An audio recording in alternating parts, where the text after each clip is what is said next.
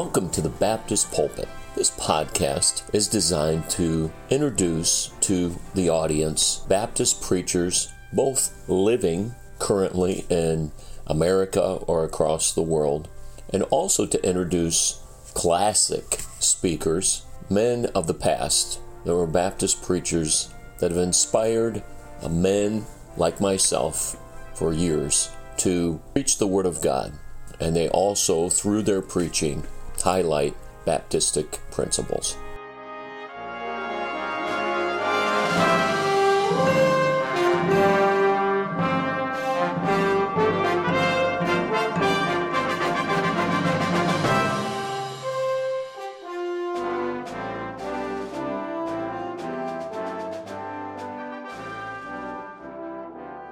Our featured speaker for today in the Baptist pulpit is evangelist Darcel McCoy.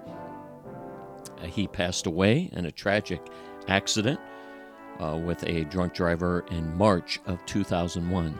He's raised in the city of Gary, Indiana. I came to Christ and became a preacher of the Word of God. He pastored there in Gary and then uh, was led to Fairhaven Baptist Church and Fairhaven Baptist College.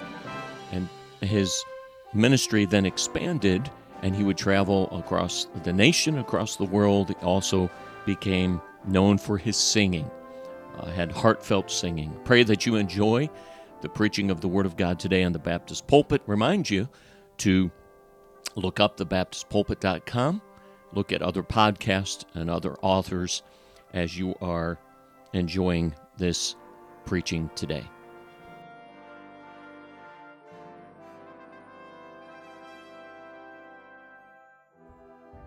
All right. It's good to be back home. We've had some extensive travels. Been very busy this summer. Spent um, all, excuse me, a couple of weeks in uh, New York City, and that's a good place to be from.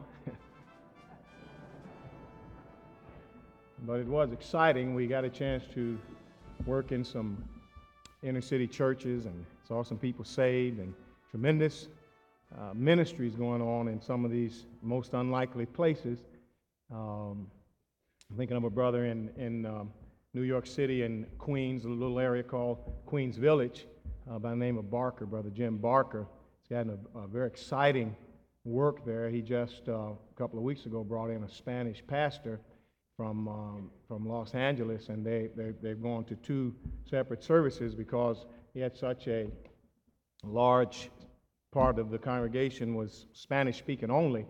And so I had my first opportunity to uh, preach through an interpreter. So that was exciting. It really was, man. Y'all try that sometime, boy. You, you get to rolling with that, you know. And uh, but that was good. and uh, but he's got a real exciting work meeting in a daycare center. You know, one of the things you find in, the, especially in those inner city works, is that there's just no property. There, there, there's no you know buildings just sitting around. And so you find guys in daycare centers and things like that, and uh, surprisingly doing tremendous work uh, for the Lord. Now, they uh, just got news recently that they're going to be uh, getting a building that they can rent and possibly later on buy. And so we had a really good time. Going to be going back to New York City uh, next summer for a time and preaching there in some churches. And uh, we were in Philadelphia also. Now, if there's any place worse than New York City, it's Philadelphia. Uh, if any of you are here from Philadelphia, you know I'm telling the truth. that place is bad, man. Uh, I guess the thing that sticks out in my mind, probably in my family's mind, by, by the way, I had my wife and children, we were all together for almost two months and uh, going to some of these places. But graffiti, man, everywhere you go, graffiti. The only thing that uh, I saw that wasn't written on was uh, people's personal cars and, and probably the front of their houses. Everything else, commercial vehicles, mailboxes, uh, fire hydrants, cans on the street, everything had graffiti. You know, rocks, you know, rock, you know, piece of paper, man, is written on everything. And, uh, but, uh, and, and, and everything is locked up, man. Everything. Every store's got steel shutters in front of it. Uh, vans, you know, vans with windows in them have uh, uh, uh, wire and bars and bars on vans. You know, it's crazy. This one guy, he had his van stolen, so he, he, he came up with some device that every night when he parks his van, he takes the steering wheel out, takes it in the house. Unreal, man. It, it, it's unreal. Yet, in the midst of what you know we'd look at in a natural sense and say that you know there's no way that, that anybody could be living here, let alone doing a work here. Yet there's people that God is using and, and churches that are being built. And uh, we took a whole lot of pictures, and hopefully, I'm going to put together a slide presentation and uh, be able to show it maybe here, maybe some other places. But I think without a doubt, we need to get a burden for the inner cities. And I think that just, just as we have burdens for uh, other countries and things like that, there's, there's huge pockets of, of uh, uh, you know, you'd call foreigners or, you know, people that speak other languages all over the country that are not being reached very effectively. I mean, you know, just in Queens Village, there are thousands of Spanish people that, that I mean, they're just Spanish speaking people. And you, don't, and you go into some of the neighborhoods, all the signs are Spanish. That's all they speak is Spanish. And you think you were in Puerto Rico or Mexico if you went there. And, and the same with, uh, there are some areas that are so, you know, just so overwhelmingly uh, filled with people from the Caribbean, you know, from the Bahamas and places like that. And, uh, you know, these people tend to group together. And you go in these areas and, and you find hundreds and sometimes thousands of these people in an area that, that has no real uh, gospel outreach. You know, you figure a place like New York City or Philadelphia, you got millions of people in a metropolitan area, and you got two or three, you know, four or five good churches that are, that are doing the work, and it's just a drop in the bucket, you know, really. Uh, you know, we look at 250,000 people in a metropolitan area. Now, that's huge to us. And uh, one of the boroughs in some of those places has, you know, you know, two or three million people or something, you know. So uh, I would say just, you know, pray for the uh, inner cities, pray for the folks that God has called there. And I'm praying that God will call more people to, uh, to the inner city uh, to do a work for Him. Now, um, I'm going to try to be short tonight.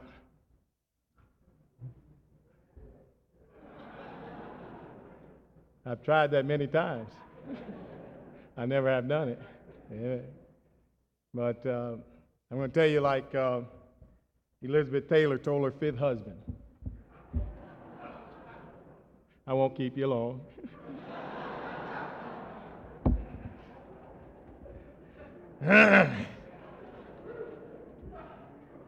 I heard that while I was out. I just had to figure a way to get that in there, you know. Now, that's good. All right. Now, some of y'all can use it. You don't have to say you heard it from me. You know, you can use it, some of you preachers. Second Corinthians chapter 9. Second Corinthians chapter 9.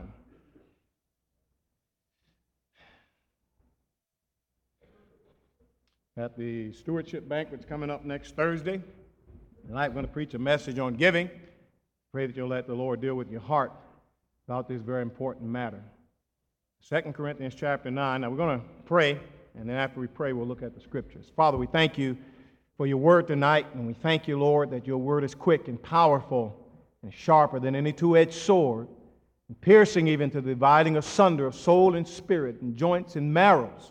And it is a discerner of the thoughts and intents of our hearts. And so tonight, Father, I pray that you'll help me to preach your word, God, that our hearts will be dealt with. And I pray the Holy Spirit will do a precious work in our lives and our hearts tonight. Help us to make some real decisions and some right decisions about this matter of giving. And God, we ask it in Jesus' name. Amen. 2 Corinthians chapter 9 and verse number 6. It says, But this I say, he which soweth sparingly shall reap also sparingly, and he which soweth bountifully shall reap also bountifully. Every man according as he purposeth in his heart, so let him give, not grudgingly or of necessity, for God loveth a cheerful giver. And God is able to make all grace abound toward you that ye always, having all sufficiency in all things, may abound to every good work. I want to talk to you tonight about bountiful giving. Bountiful giving. But this I say, he which soweth sparingly shall reap also sparingly, and he which soweth bountifully shall reap also bountifully. This message tonight could be called Giving with a Blessing. Giving with a Blessing. And the reason that that's so is because that word bountiful in, in, in verse 6 is not really the word that, that's used in verse 5. You look at verse 5, and verse 5 says, Therefore I thought it necessary to exhort the brethren, and they would go before unto you and make up beforehand your bounty, whereof ye had noticed before, that the same might be ready as a matter of bounty and not as of covetousness. Now, in that verse, God uses the word bounty in the, in the normal sense that we would think of the word abundance, you know, something that's overflowing, something that's exceeding. But yet, for God's own purposes, and, and, and God never puts anything in the Bible for, by, by accident, it's all there for His purpose and, and, and for a reason. When you get to verse 6, He changes. Although we have the same word in English, yet the, the, the actual meaning of the word changes. Where it doesn't primarily mean bountiful in the sense of abundance and overflowing in that sense. The word literally means a blessing, means with a blessing. It's the same word that, that we use, the English word eulogy. Eulogy. You know, we have a funeral, somebody's there, you know, and we say good things about them. That, that's called a eulogy speaking well of. And in verse 6, he says, God says, But this I say, he which soweth sparingly shall reap also sparingly, and he which soweth bountifully, or he which soweth with a blessing, shall reap also with a blessing. And God tonight, listen, God is challenging you and I to not just give, but to give with a blessing. To give in such a way that it will eulogize our lives. To give in such a way, now listen, that what we give will speak well of our lives. It's sort of a living eulogy. Now, all of us give in one way or another. But the question is tonight do you give with a blessing? Do you give in such a way that it speaks well of your spirituality? That it speaks well of your relationship with God, that it speaks well of your uh, Christianity? And do you give in such a way that God can, can, can in turn be a blessing to you? See? See, that's the secret of giving. It's not just shelling out a few bucks and, and going home and, and, and, and being satisfied that I gave, you know, when the, you know, the, uh, people knock at your office door, you know, they want a contribution for muscular dystrophy or something like that, or, you know, the little kid standing outside the grocery store with a coffee can and, you know, uh, uh, collecting money for his little league team or their drum and bugle corps or something like that, you know, and, you know, maybe, you know, last month you put a nickel in some kid's bucket and you, you know, you satisfied, hey, I gave, you know. I took care of it. That's not the kind of giving that God's talking about, friend. God is saying that we need to not only give, but we need to give bountifully. In other words, with a blessing. You see, our giving is a testimony of our lives. And boy, oh boy, if we could see that tonight, if we could see that our giving speaks of us. My giving, what I put in the plate, what I pledge to do, what I commit to do, Man, that is me. That is my life. That is my testimony. It's more than just a couple of bucks. It's more than just $50. Friend, it's my testimony. It's my faith. It's my love to God. And so it's not only that we give that's important, but it's how we give that is important. See? God didn't just, you know, just throw something in there for filler. God didn't just put that in there you know, just so it'd be some interesting reading. God wants us to see something, see? That our giving must not only be, uh, consist of what we give, but how we give and the heart that we have and, and, and the desire that we have to please God. That, that, that's what's behind giving with a blessing, see? It's the person that says, man alive, I love God and I want to show it in my giving. I'm right with God in my heart, and I want to show it in my giving. I'm sincere. I'm sold out to God, and I want my giving to reflect that. That's what he's talking about. Bountiful giving. It's not just how much, Man, Jesus stood by the treasury watching these rich folks throw in their cash, man, and, and sticking out their chests. And there wasn't but one person that gave bountifully, and that was the, the, the widow who cast in all she had. Why? Because that two mites was a eulogy of her life. And it wasn't just the two mites that were cast in. Listen, her life was cast in. And some of us here tonight have a hard time with this thing of giving because we haven't cast in our lives yet. Huh? Bountiful giving. How do you give tonight? God is challenging us through His Word, friend, to be a bountiful giver, to give with a blessing, to give a eulogy. Huh? Huh? Man, tremendous opportunity. I don't have to wait till I'm dead and stretched out across the altar and have a preacher give a eulogy of my life. Huh? I can give a eulogy of my life, friend, every time I give. Amen. Huh? Giving with a blessing. What a challenge. But I, just hope tonight that you get challenged to just look at your giving in a just, just a kind of different way. I don't think there's many in here that would say, I don't want to give anything. I think most of us in here would say, Man, I want to give. I want to be a part of what's going on. I know God's blessing this church. I want to give.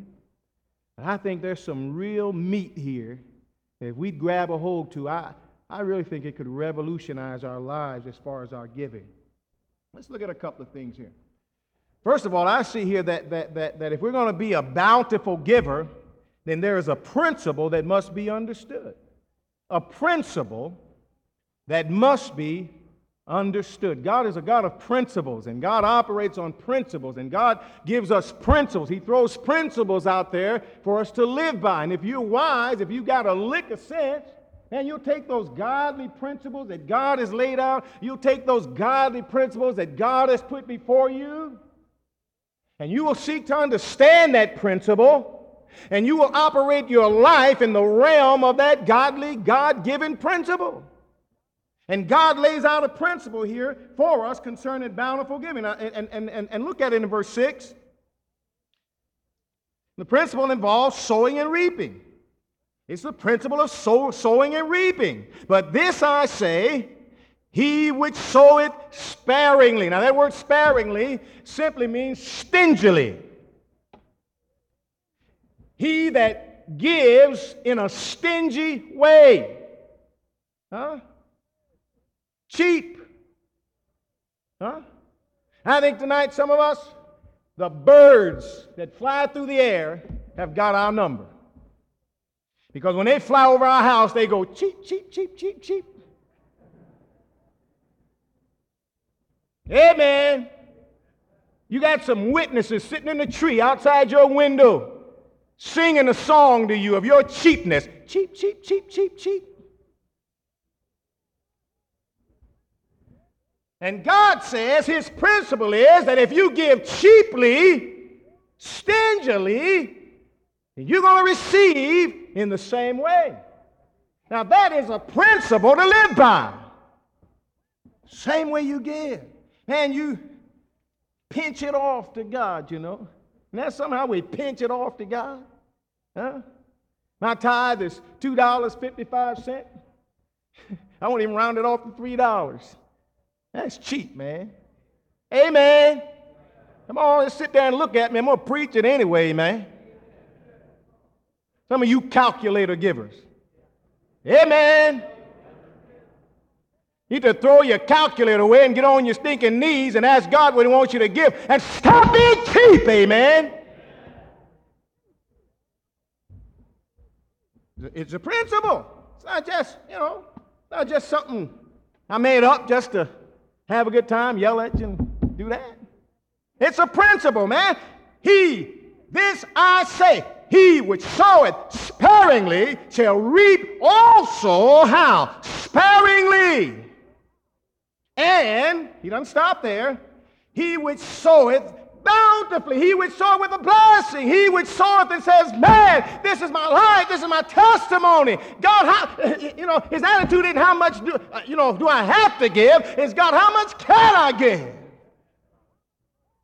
That person, he which soweth with a blessing, he which soweth bountifully shall reap also with a blessing, shall also reap bountifully. Now, how's your reaping? Amen?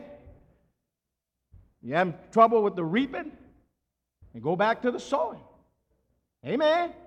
Friend, li- listen to me tonight.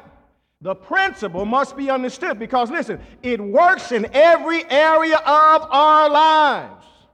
Every area, every area of our lives, this principle holds true. And you'll find out about all of God's principles. God's principles are not uh, subject to circumstances. God's principles are not subject to uh, a my little situation. God's principles work every time and in every situation. Huh? Look at Proverbs chapter 13. I'll give you the one that the kids, which it didn't work so well with. Proverbs 13. Verse number 24. You know this verse. But most of us, or many of us, or some of us, don't apply the principle. Huh?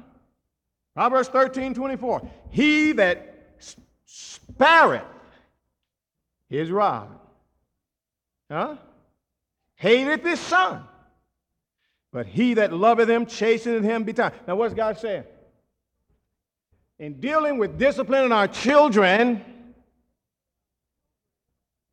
if we want to reap bountifully from their lives one day, if we want their lives to be a blessing one day, then we better sow bountifully with the rod.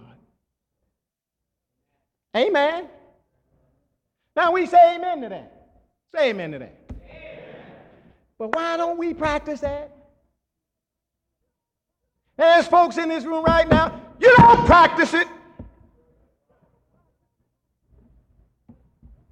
And, and, and, listen, you sow sparingly in that area, and you reap sparingly. Amen.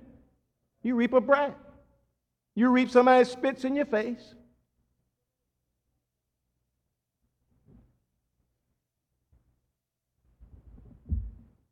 How you sowing in that area?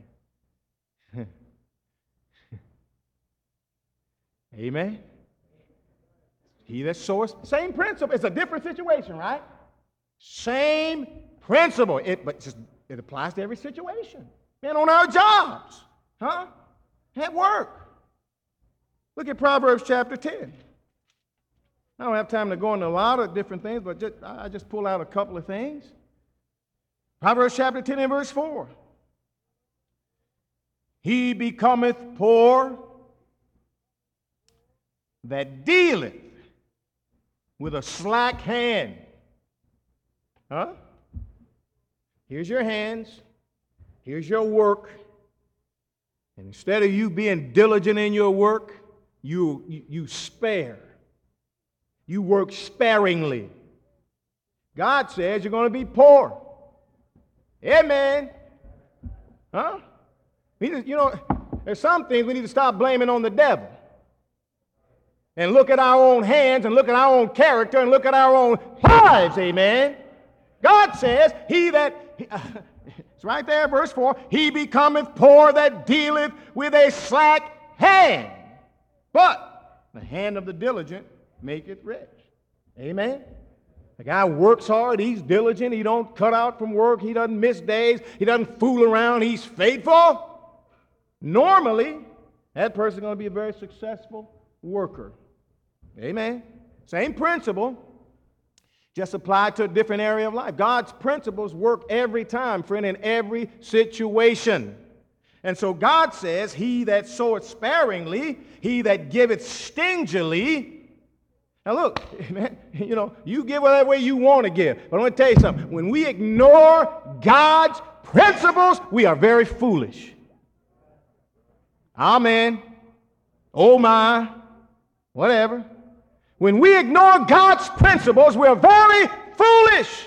How, how do we think we're going to prosper? How do we think that God's going to bless us, man? And we're dodging God's principles. We're trying to get around God's principles. We're trying to shortcut God's principles. It'll never work. It'll never work. Amen. It hadn't worked for anybody else, and it won't work for you either. It just won't work. You're not going to violate God's principles and be blessed anyway. You got your own way. Huh? Amen. That's how some of us in the mess we're in now. We got our own way. Huh? We better find God's way, friend. Amen. A principle to be understood. Boy, we need to understand that. We need to just more than amen it. We need to just more than agree with it mentally and theologically and doctrinally. Man, we need to understand this principle. It works in every area of our lives. Every, every area. It works every time in every area of our lives without fail. Now, Galatians 6, you're not to turn to it. We know what Galatians 6 says. Be not deceived, in verse 6. God is not mocked. You're not going to fool God. You're not going to pull the wool over God's eyes. You're just not going to do that. For whatsoever man soweth, that shall he also reap. Amen. Huh? See? We're dealing with God. We're not dealing with some man. We're not dealing with some uh, somebody that we can, you know, fudge on. And, and, and God is not mocked. See? He's going to have the final word. He's the inspector, and he knows. See? He knows. So he's going to make sure that it works. Let's look at a few passages of scripture concerning that principle because it's all through the Bible. Let's go back to Proverbs chapter 11. Proverbs chapter 11, verse number 24. Proverbs chapter 11, verse number 24. All right. Proverbs 11, 24 says, There is that scattereth and yet increasing. Wow.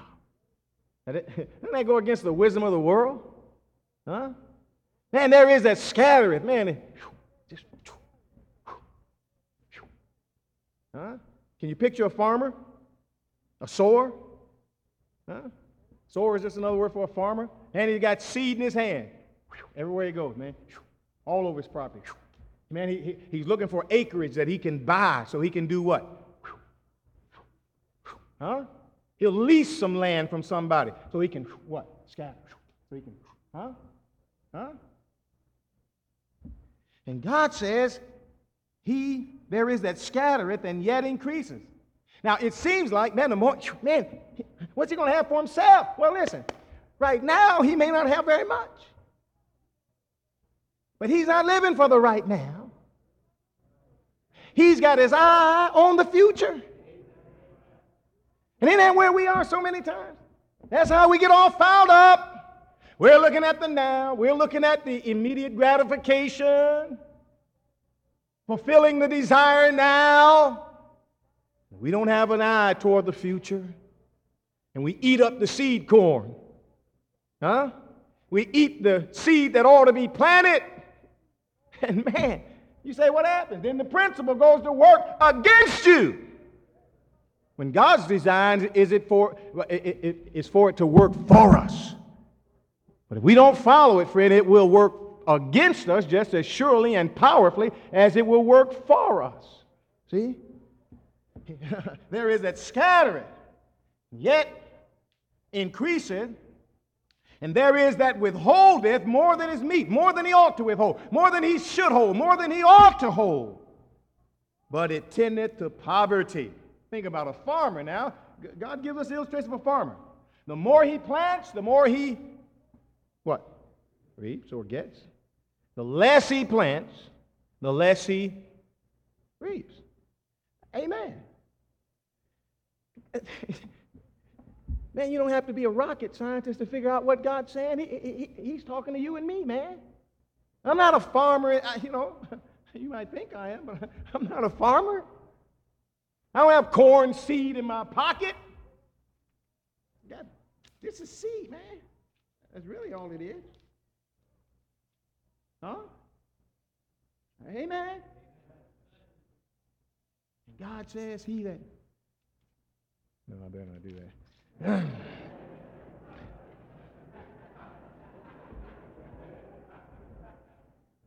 These college boys' eyes got that big, man. Maybe dumb, but I ain't stupid. There is that scattereth and yet increaseth, and there is that withholdeth more than is meet, but it tendeth to poverty. Man, it's going to make you poor. Verse 25 The liberal soul shall be made fat. Amen. And he that watereth shall be watered also himself. Man. All of that saying the same thing that God says in, in, in uh, uh, 2, uh, 2 Corinthians 9. He that soweth sparingly shall reap also sparingly. He that soweth bountifully shall reap also bountifully. And we want to reap, man. We want to get the goods, man. We want people to get, we want to be watered. The way to get watered, friend, is not to water yourself. The way to get watered is to water. Amen. Huh? And we need to understand that very vital principle, and we need to practice it in our lives.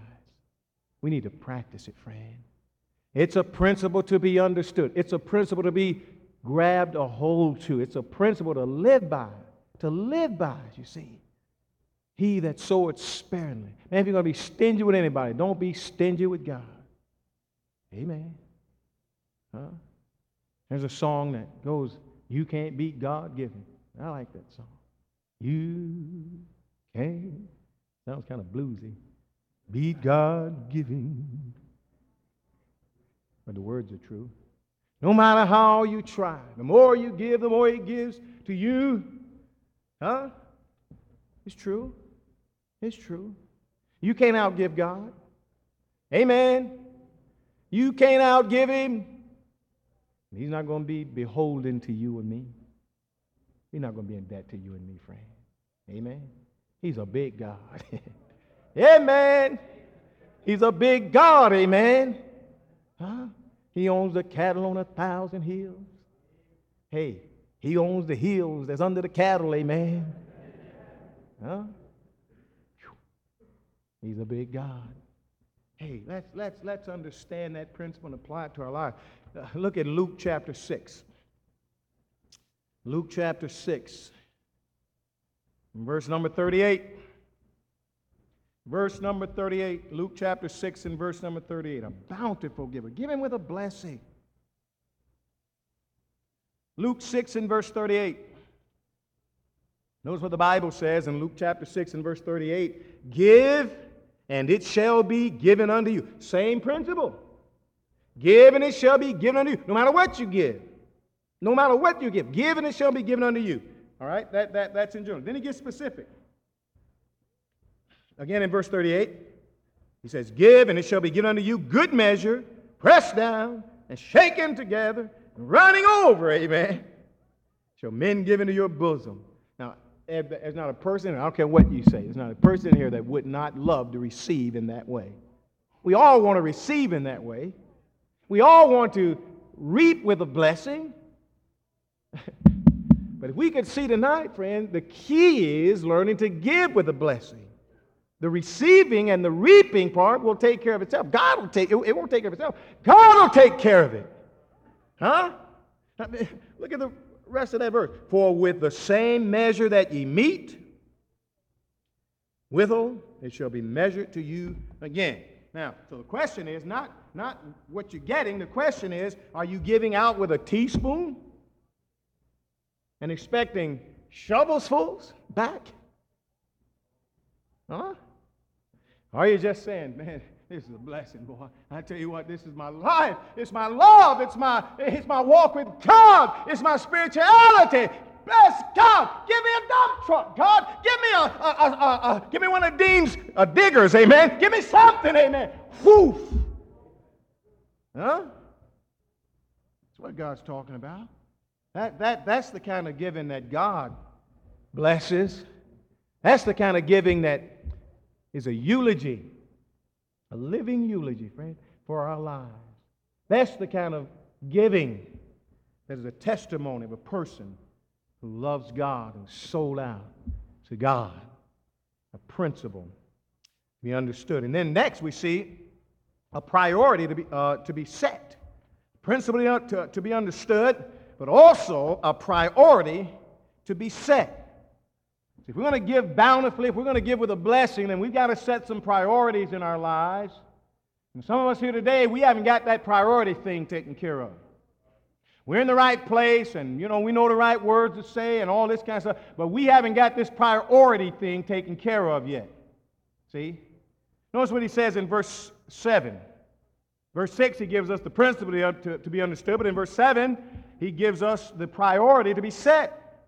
Every man Every man, every one of us. I don't care if you're a teenager, I don't care who you are. Every man, according as he purposeth in his heart, so let him give.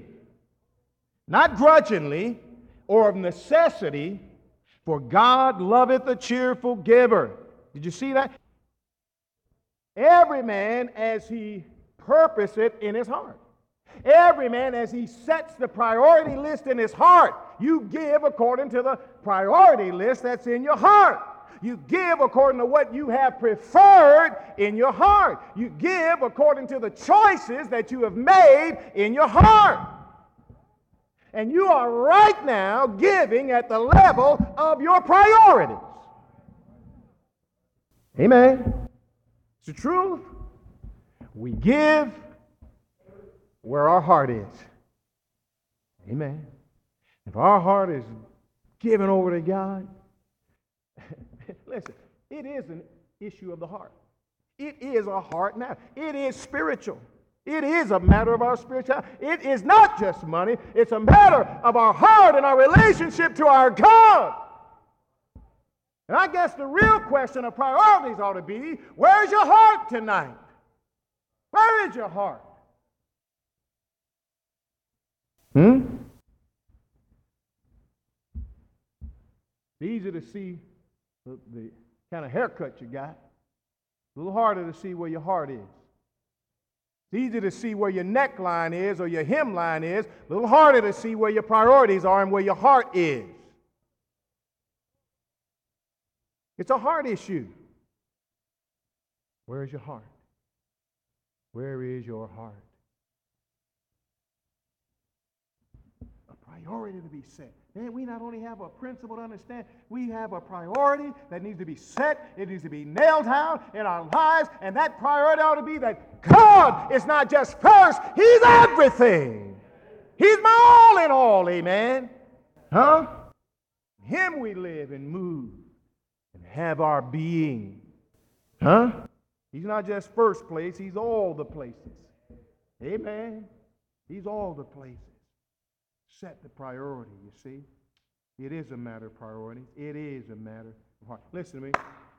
God says you're going to give bountifully. You're going to have to purpose it in your heart. Now, listen, you will not give like you ought to give, and I will not give like I ought to give by accident. It is not going to happen by accident. We're not just going to stumble up on doing the right thing, friend. Amen. You know, you get, get to preaching around, you learn how to just amen your own sermons. Yeah, I just amen my own sermon. It's the truth, amen. I just amen it myself. You sorry rascals can't say amen. You waiting on the bear season to come, and you're going to be yelling and screaming. You sorry rascal. I hope you get under conviction every time you say, oh, oh, oh excuse me. Amen. That was good, amen. Amen. Amen. Good preaching, amen. Man, we need to set the priority. Look at Daniel chapter 1. now, this isn't giving, but this idea of purposing, man. Mr. McNeely mentioned this morning about, the, and I read that article uh, down in down south. They're trying to teach kids to be that you can be good without God.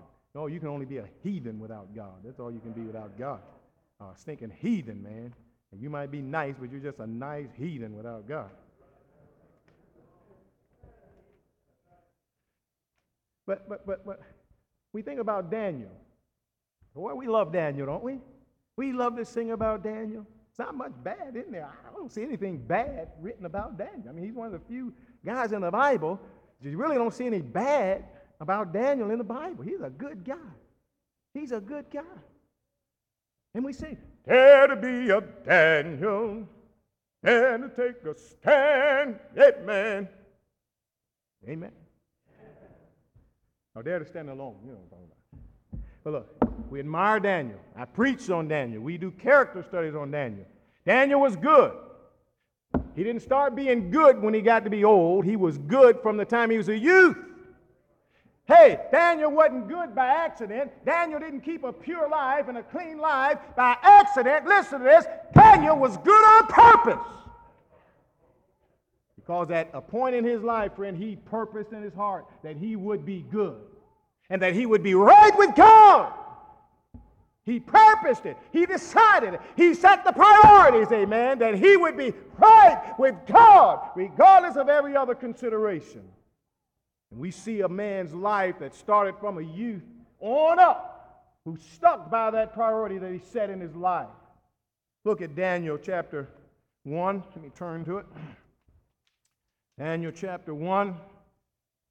See a man that was good on purpose. I like that. Good on purpose. Verse number 6. Verse number 5 And the king appointed them a daily provision of the king's meat and of the wine which he drank so nourishing them three years, that at the end thereof he might stand, they might stand before the king. Now among these were the children of Judah, Daniel, Hananiah, Mishael, and Azariah, unto whom the prince of the eunuchs gave names. For he gave unto Daniel the name of Belteshazzar, and unto Hananiah Shadrach, and unto Mishael, um, uh, Meshach, and unto Azariah Abednego, I mean Abednego. And uh, verse number eight. But Daniel purposed in his heart he would not defile himself. Huh? Take a little side trip here. Huh? Have you purpose in your heart that you would not defile yourself? Young people, adults, mom and dad, have you purpose in your heart that you will not defile yourself? That's why you're whipped up by the devil and his little temptations all the time because you haven't set the priority in your heart yet. And instead of your conviction being rock solid, it's like jello.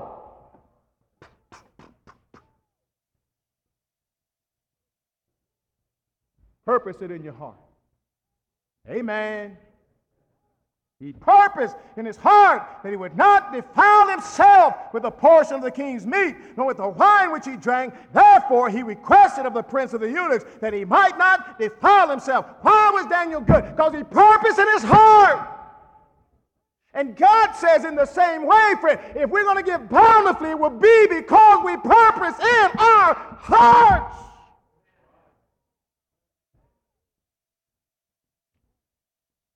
It's a priority to be set. We need to set the priority.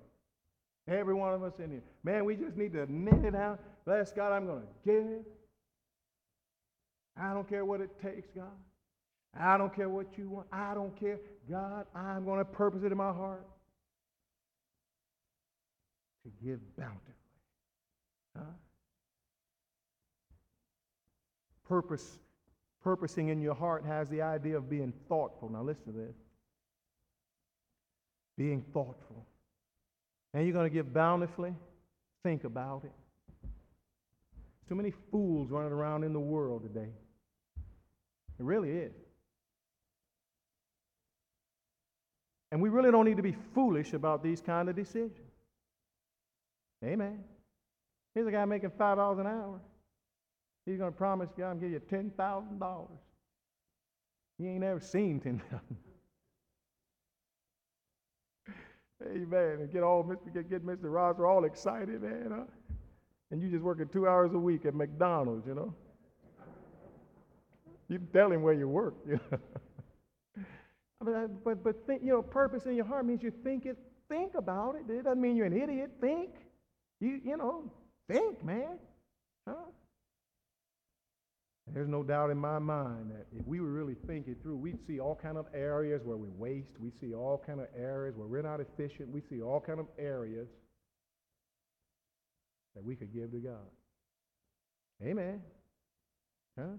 But not only that, we need to not only think it through, we need to pray it through also. Huh? We need to not only not make a carnal, com- a, a foolish commitment by not thinking, it, thinking about it, but we also need to not make a carnal commitment by not praying about it. See? It's not a pride thing. It's not a, you know, outdoing somebody else thing. And it's spiritual. We ought to pray about it and ask God and seek God for what he would have us to do. Now, now, now look at what he says here in 2 Corinthians chapter 9. Every man in verse 7, as he according as he purposeth in his heart, so let him give. Now get this, not grudgingly. Huh? God's not looking for any grudging giver. Oh man, stewardship banquet. Thank, thank, thank. not grudgingly, friend. You got the wrong attitude. Hey, man, you got the wrong attitude. I've never seen a person who grudged giving that, that life ever turned out right for them. Never seen it. Never, never. And you haven't either. See?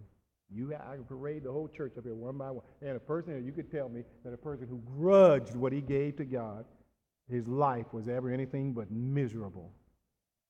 Huh? No, not grudgingly.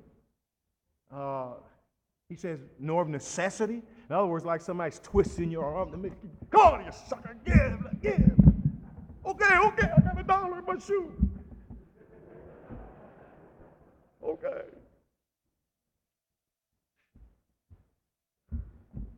We're not Baptist muggers, you know. We're not trying to mug you. Amen. It's the truth. He wants my money. you sorry clown. Where you get your money?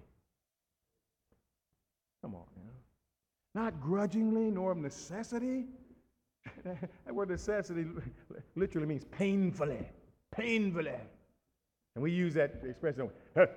Bless God, give till it hurts. That's not scriptural at all. God said, not of necessity, not, not, make a big deal. no. We ought to give till it feels good, amen. Huh? Come on now. We ought to give till it feels good. God tells us how to give. He says, every man according as he purpose in his heart, you set the priority, so let him give. Not grudgingly or of necessity. Now get this. For God loveth what kind of giver? Cheerful giver. What kind of giver? Come on, y'all can talk. Uh, what kind of giver? Cheerful. cheerful giver. Amen. A cheerful giver. A cheerful giver. Amen. Huh?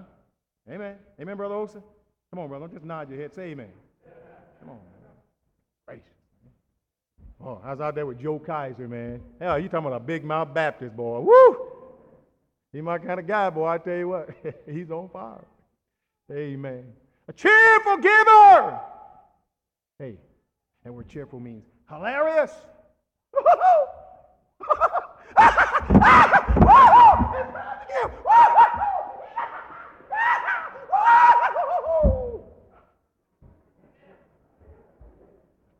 The word hilarious.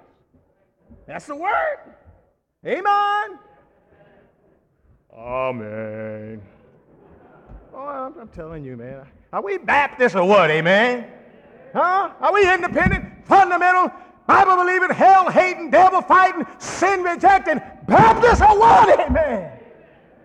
Thought I took a wrong turn, end up in the Presbyterian church. Amen.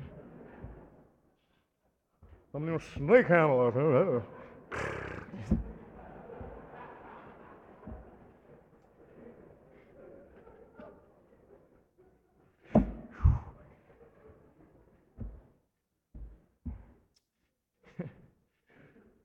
Cheerful giver? Huh? Amen. When the, when, when the offering time comes, we think that's the time to go into deep meditation. Amen. Boy, it gets quiet. Oh, don't, don't let me touch that plate. not me. Hey, that offering plate's not a hot potato. So you can get it, you know, whoever's got it in their hands when the music stops, out. You're out of here, buddy. Ring him up. Woo, he's gone. It's supposed to park with you a while, and so you can have a good time, amen. And you just park it there.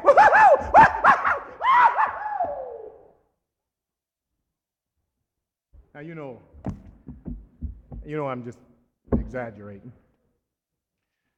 But the truth of the matter is, friend, God says the happiest time in the church ought to be when we have an opportunity to give. I don't see anywhere else in the Bible where God talks in, in, in that kind of way about something that we do for Him. He talks about joy, He talks about uh, faith and other things. But God says when it comes to our giving, that's a time that ought to be a joyous, hilarious, happy time for Christians. You know as well as I do, normally that's not the case. It's not the case. You sitting there writing out that check, figuring up, oh man, oh man, man, I give this, but the rent, oh, the rent, ooh, man, that car payment, oh, oh man, Charmaine needs some contact lenses. Oh. Huh? Now we're sitting there, think about it now. Come on now. I know your phone's ringing. You sit there and look sophisticated if you want to. Well, man. I just sit and look at you for a minute.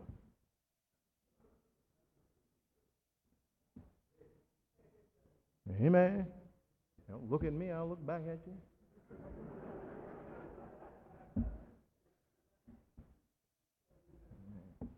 Yeah. God, now I get it. That's the kind of giver God loves. Amen. You sit there, man, and you, you, you, figure out, man, I'm going to give this and that. And boy, you just start getting happy. You just get excited. Boy, you get motivated. And boy, you praise the Lord. And God's looking down and saying, Yes, yes, I love it. I love it. I love it. Amen. You sit down there with your garters on your arms, got your sleeves up like this, your visor over your head, you know. Huh? lamp shining down on your little desk. Sitting there like a little miser, figuring up every little penny, begrudging every bit. God's saying, keep it. Keep it, you cheapskate! Keep it!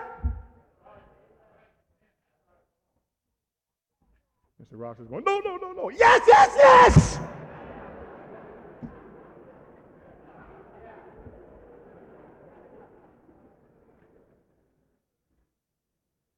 Every man according as he purposes in his heart.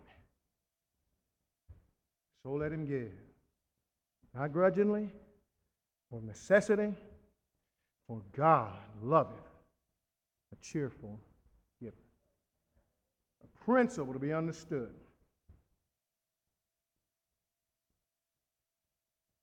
A priority to be set. And then finally, a promise to be claimed A promise. Look at what God says in verse number 8. God is able to make all grace abound toward you, that ye always, having all sufficiency in all things, may abound to every good work. Wow. That's a tremendous promise. Read that again. And God, now, uh, now, now, now, think now. He's he challenged us to be a bountiful giver. He challenged us to give with a blessing. He challenged us that our giving would be a eulogy, that our giving would speak highly of us, our, our, uh, our, uh, our giving would speak well of us. And he said, Now, let me give you a tremendous promise with this thing. Verse 8, and he and God is able. Is he able, amen? Oh, he's able, amen. Well, we could just stop and preach there. He's able, amen. He is able. God is able to make all grace abound toward you. And you always having all sufficiency. Man, look, look, at that. All grace, all sufficiency in all things. Woo! Wow! Think that'll take care of our problems? Uh, will it? You, you may not realize it. God just covered in that short sentence. Boy, it ought to amaze us at the depth and the and and, and man, God can say so much in, in, in, in so few words.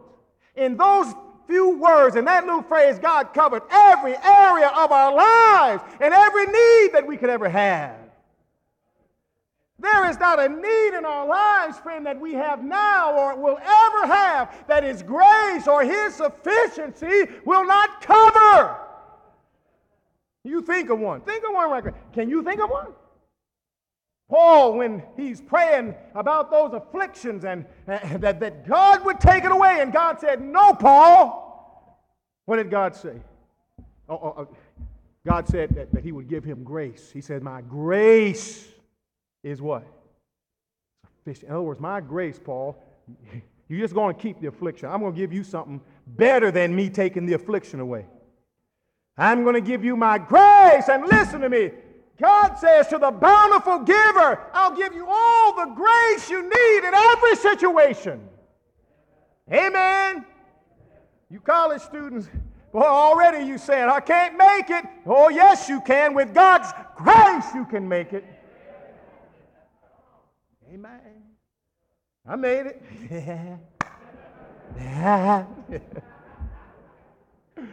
oh man, squeeze four years into seven. But I made it, amen. Say, how'd you make it? By the grace of God, I made it. That's how I made it. Did you want to quit every day? I wanted to quit. The grace of God, amen. Grace of God, amen. Driving along that highway, so many times falling asleep in the middle of the highway. Every time I think of it, man, it touches my heart. How did I make it? The grace of God, the grace of God, the grace of God.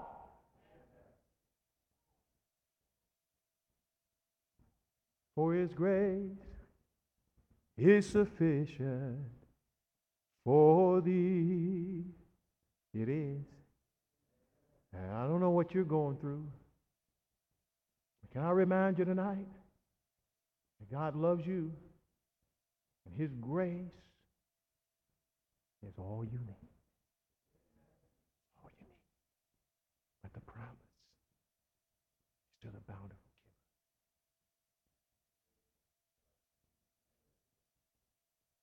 It's not just out there to grab. It's out there for the bountiful giver to grab. But not only all grace, it gets better. He says, not only will I give you all grace, in other words, spiritually, inwardly, I'll give you everything that you need to make it. He says also, he says, that ye always, I mean, look at the words that God uses. Always. Always, man. All the time. Wow. Having all sufficiency in all things. Amen. He's talking about every material need that you and I could ever encounter. Huh? Oh, we read Philippians 4:19. John, we read that, and boy, boy, we like to. Oh, God said, but my God shall supply all your need. Hey, the promise is to the abundant giver. Friend, you'll sit there in your miserable, wretched condition trying to work up some faith in something that you have no right to claim. Amen. What these naming and claiming folks do. They get you convinced that you can work up enough faith in some, to claim something that you have no right to claim. God says, if I will give abundantly, if I give with a blessing, if I give with my heart, man, if, if my giving is my life, if my giving is me, it's my spirituality, it's my testimony, it's my eulogy, if I give that way, God says, I'll have all grace and all sufficiency always in all things. I want to tell you something tonight. There were, there's been times in my life when I didn't think I had all sufficiency in all things. There's been times in my life when just looking at the natural thing, I thought, man, God, I don't have nothing. I don't know how I'm going to make it. But guess what? I always made it. I always made it. And I'm still making it. Amen. Huh? Man, you hear people talk about, I listened to that, I wasn't here, he listened to that message by Pat Creed, man, talking about how that he was in Bible college and God challenged him to give, and man, they, they pledged they're going to give $5 more a week or something, man. Then there wasn't no, no money for bread. they, you know, they go to the resale bread place and buy bread. And uh, got in the car, and the wife's like, you know, gonna go buy bread. And he was just getting ready to say, there ain't no money for bread. Somebody walks by and drops some money in his hand. Now, I love to hear them stories, but you know what? It don't never happen for me like that.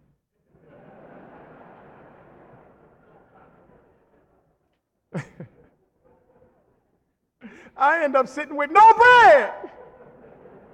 See a joker walk out with bags of bread, and I still don't have no bread. Huh? I dare to say, friend, though that's good preaching, and that I'm, I'm just I'm not doubting anything he said, and that does happen. I'm saying that the normal thing, most of you out there can identify with me. You're sitting there and the need is there, and nobody knocks on your door and say, hey, just thought I'd stop by and drop $5,000 off on you.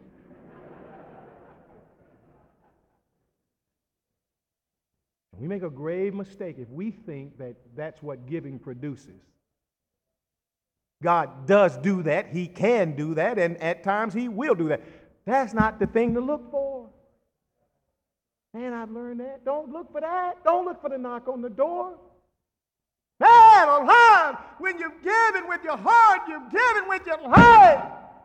Hey, the need is there. Just look away to God. Oh, look away to God. You'll find something much more precious than a loaf of bread. Find the stuff that God's children are made of.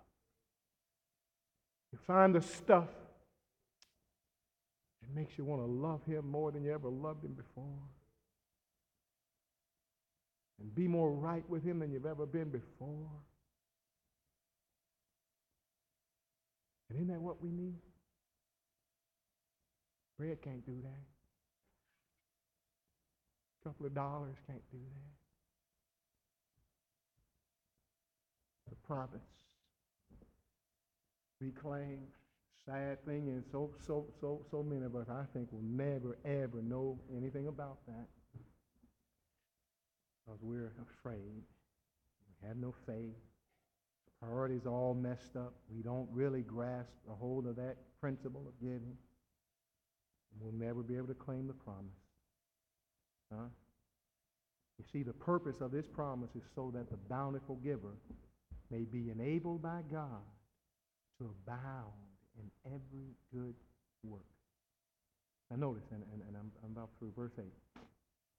And God is able to make all grace abound toward you, that ye always having all sufficiency in all things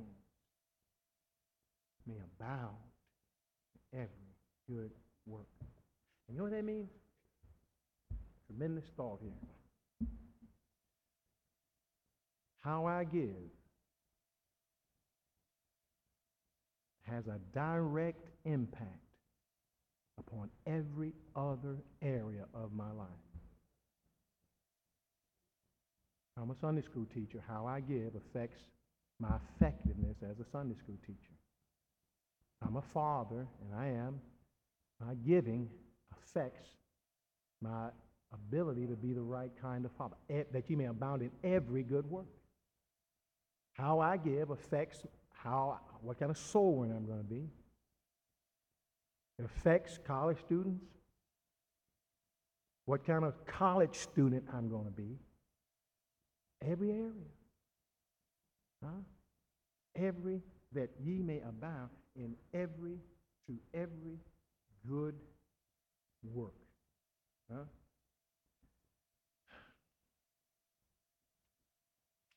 Let me conclude. I conclude by just restating the truth. The truth is this God challenges us to be bountiful givers.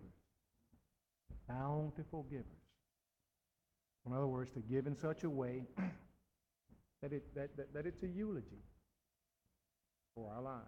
It speaks well of us. It, it, it says good things about our lives. Give with a blessing so that God can, in turn, bless us in such a way that we will see great results and tremendous results in every other area of our lives. Now that's the truth. That's, that's everything I've said in a nutshell. Huh? God challenges me and you to be bountiful givers so that he can turn around and bless us in such a way. Now that may or may not be a certain amount of money. That he can bless us in such a way that, that, that every other area of our lives will abound with fruitfulness and blessing. You see? As, as Robert talked about today, his children and, and, and, uh, all of the other things. Man, you, you know, wow. That, that's tremendous. Man, I look at my children, and uh, man, praise God. Praise God. Praise God. Huh? Man, praise God. Huh? Now I look at my church, and I was thinking today, boy, it's good to be back home. Wow. See some of your ugly faces. But it's good to see you. I hope you, some of you fooled me enough to think, well, it's good to see your ugly face too, boy. Man, but it's a blessing to have a church, man, a good church. Man, a church, man. Huh? A preacher, man. I, man, I tell you what, I just, I felt good to see the preacher, amen. Huh? I sat back there in the choir, and he heard my voice, and he said, he turned halfway around and said, oh, I see there's a man back there today. I said, yeah, amen, there's a man back here today, amen. Huh? Hey, just, just, just that little thing, you, you know, man alive. Just a little love. He just, he just loved me a little bit, you know. Praise the Lord. Man, we got so much. God blesses us. Man, I look at my life. I'm so blessed. It's unreal. It is unreal. Wow. Bountiful giving. Now, let me challenge him. Do you understand the principle involved here? Do you? Do you understand? If you do, do like that. Do you?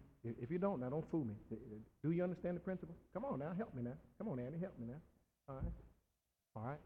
Now the question. Now, so so next question is, uh, you don't have to answer this, but I, but but but here's the challenge: Are you operating in it in such a way that God will bless you in the way that He says here? Are you operating in it? You see.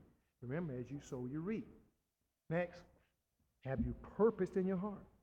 Man, the, the, you know, this stewardship thing's coming up. I mean, it's here. You're still wavering. You're still fooling around. You're still, you know, man, don't be a deadbeat about this thing. Go on in purpose in your heart. Determine, determine in your heart, friend, where your priorities are. For where your treasure is, there will your heart be also. Set the priority. Get that part straight. And that'll solve a whole lot of problems. And here's the next thing. Can you honestly claim the promise in verse 8? Can you honestly claim it? Huh? Can you honestly claim it? Hey, if not, friend, it's for you. You got to meet the condition. Got to meet the condition. You need to start. Things aren't going to turn around overnight. There's no, you know, voila type stuff. Voila. All my problems are gone. No, it takes us a while to dig these holes, don't it? Amen. Amen. Come on. I want to tell you something, friend. You can start tonight to start, to, to, if you've got the process going the wrong way, you can get the process working back the right way. You start tonight, you see. And at least the process will start working for you instead of against you. You see? Huh? Are you abounding in everywhere? How is your ministry?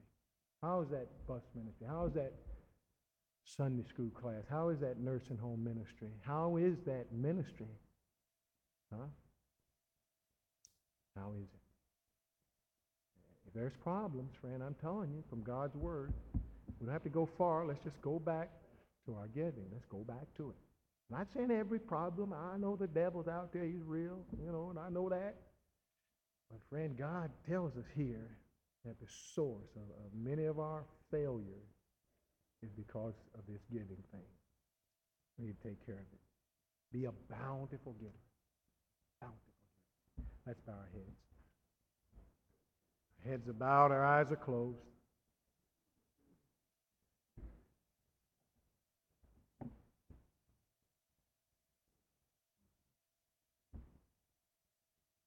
There's things that we need to consider tonight. What kind of a giver are we? See, it's not a challenge of whether or not you give. I don't think there's hardly anybody here that doesn't give. And there's not very many people in here that don't tithe. That's not the issue. That's not the issue. But are you giving with a blessing? Are you giving bountifully? Is your giving a testimony of your life and your love for God? Because in reality, it is. You, you don't love much, you don't give much. You're not committed much, you don't give much. Just that simple. You're here tonight and you say, God challenged my heart. God spoke to my heart. Maybe tonight, if maybe it wasn't all the years, maybe just one of the years. Maybe this thing of priorities, and you need to get some priorities set tonight. Or maybe you just need to get back to that principle and, and you violated that principle. Huh? God spoke to your heart tonight. And you show by the raising your hand that God dealt with your heart. Would you do it now? Would you raise your hand? God spoke to my heart. God spoke to my heart. God spoke to my heart. All right, amen. Anybody else? God spoke to my heart. I'm going to have an altar call. Anybody else? God spoke to my heart. Anybody else? Come on. How about it, college student? Huh? Come on now. Some of you already thought about quitting. No, you don't need to quit. You need to get a hold of God. That's what you need to do. Huh? Some of you already looked at your finance and say, I'm never going to make it. No, doing it your way you won't. Doing it God's way you will. How about it? Now? Anybody else? God spoke to my heart. God spoke to my heart. If you're here tonight and you're not saved, you say, Brother McCoy, I'm not even saved. If I were to die tonight, I'm not even sure I'd go to heaven. I'd like to be saved. I'd like to know Jesus Christ as my Savior. You say, I'm not saved. Pray for me that I'll get saved. Would you raise your hand tonight? Would you raise your hand tonight? Pray for me that I'll get saved. Pray for me that I'll come to know Jesus Christ as my Savior. Anybody like that tonight? Would you just slip your hand up? We'll pray for you. Nobody's going to embarrass you. We'll, we will pray for you. Anybody like that here tonight? Anybody like that here tonight? Okay, I see a hand back there. All right. Anybody else? I need to get saved tonight. Need to get it taken care of. Uh, come on now. I need to get it taken care of. Amen. Anybody else? I need to get saved. Hold it up so I can see it. See, I, you know, if you just do it a little bit, I can't see it. I want to pray for you. Do. Nobody's going to embarrass you.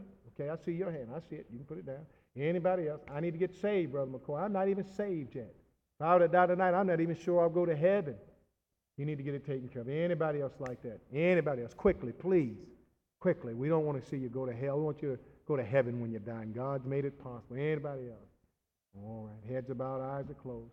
We're a couple of hands raised for salvation. I'm going to ask you after I get done praying, if you do this, if you leave your seat and just step out to the center aisle or whatever aisle you're closest to and make your way down front, there'll be somebody down here to meet you and they'll show you what to do so that you can be saved. And now please do that. If you raise your hand for salvation, you come forward and, and, uh, and let God save you tonight in just a moment. Let's stand our feet with our heads bowed, our eyes closed. I'm going to pray, and after the prayer, you have a need to come to the altar, you come. And if certainly if you're not saved, you come tonight and get it settled.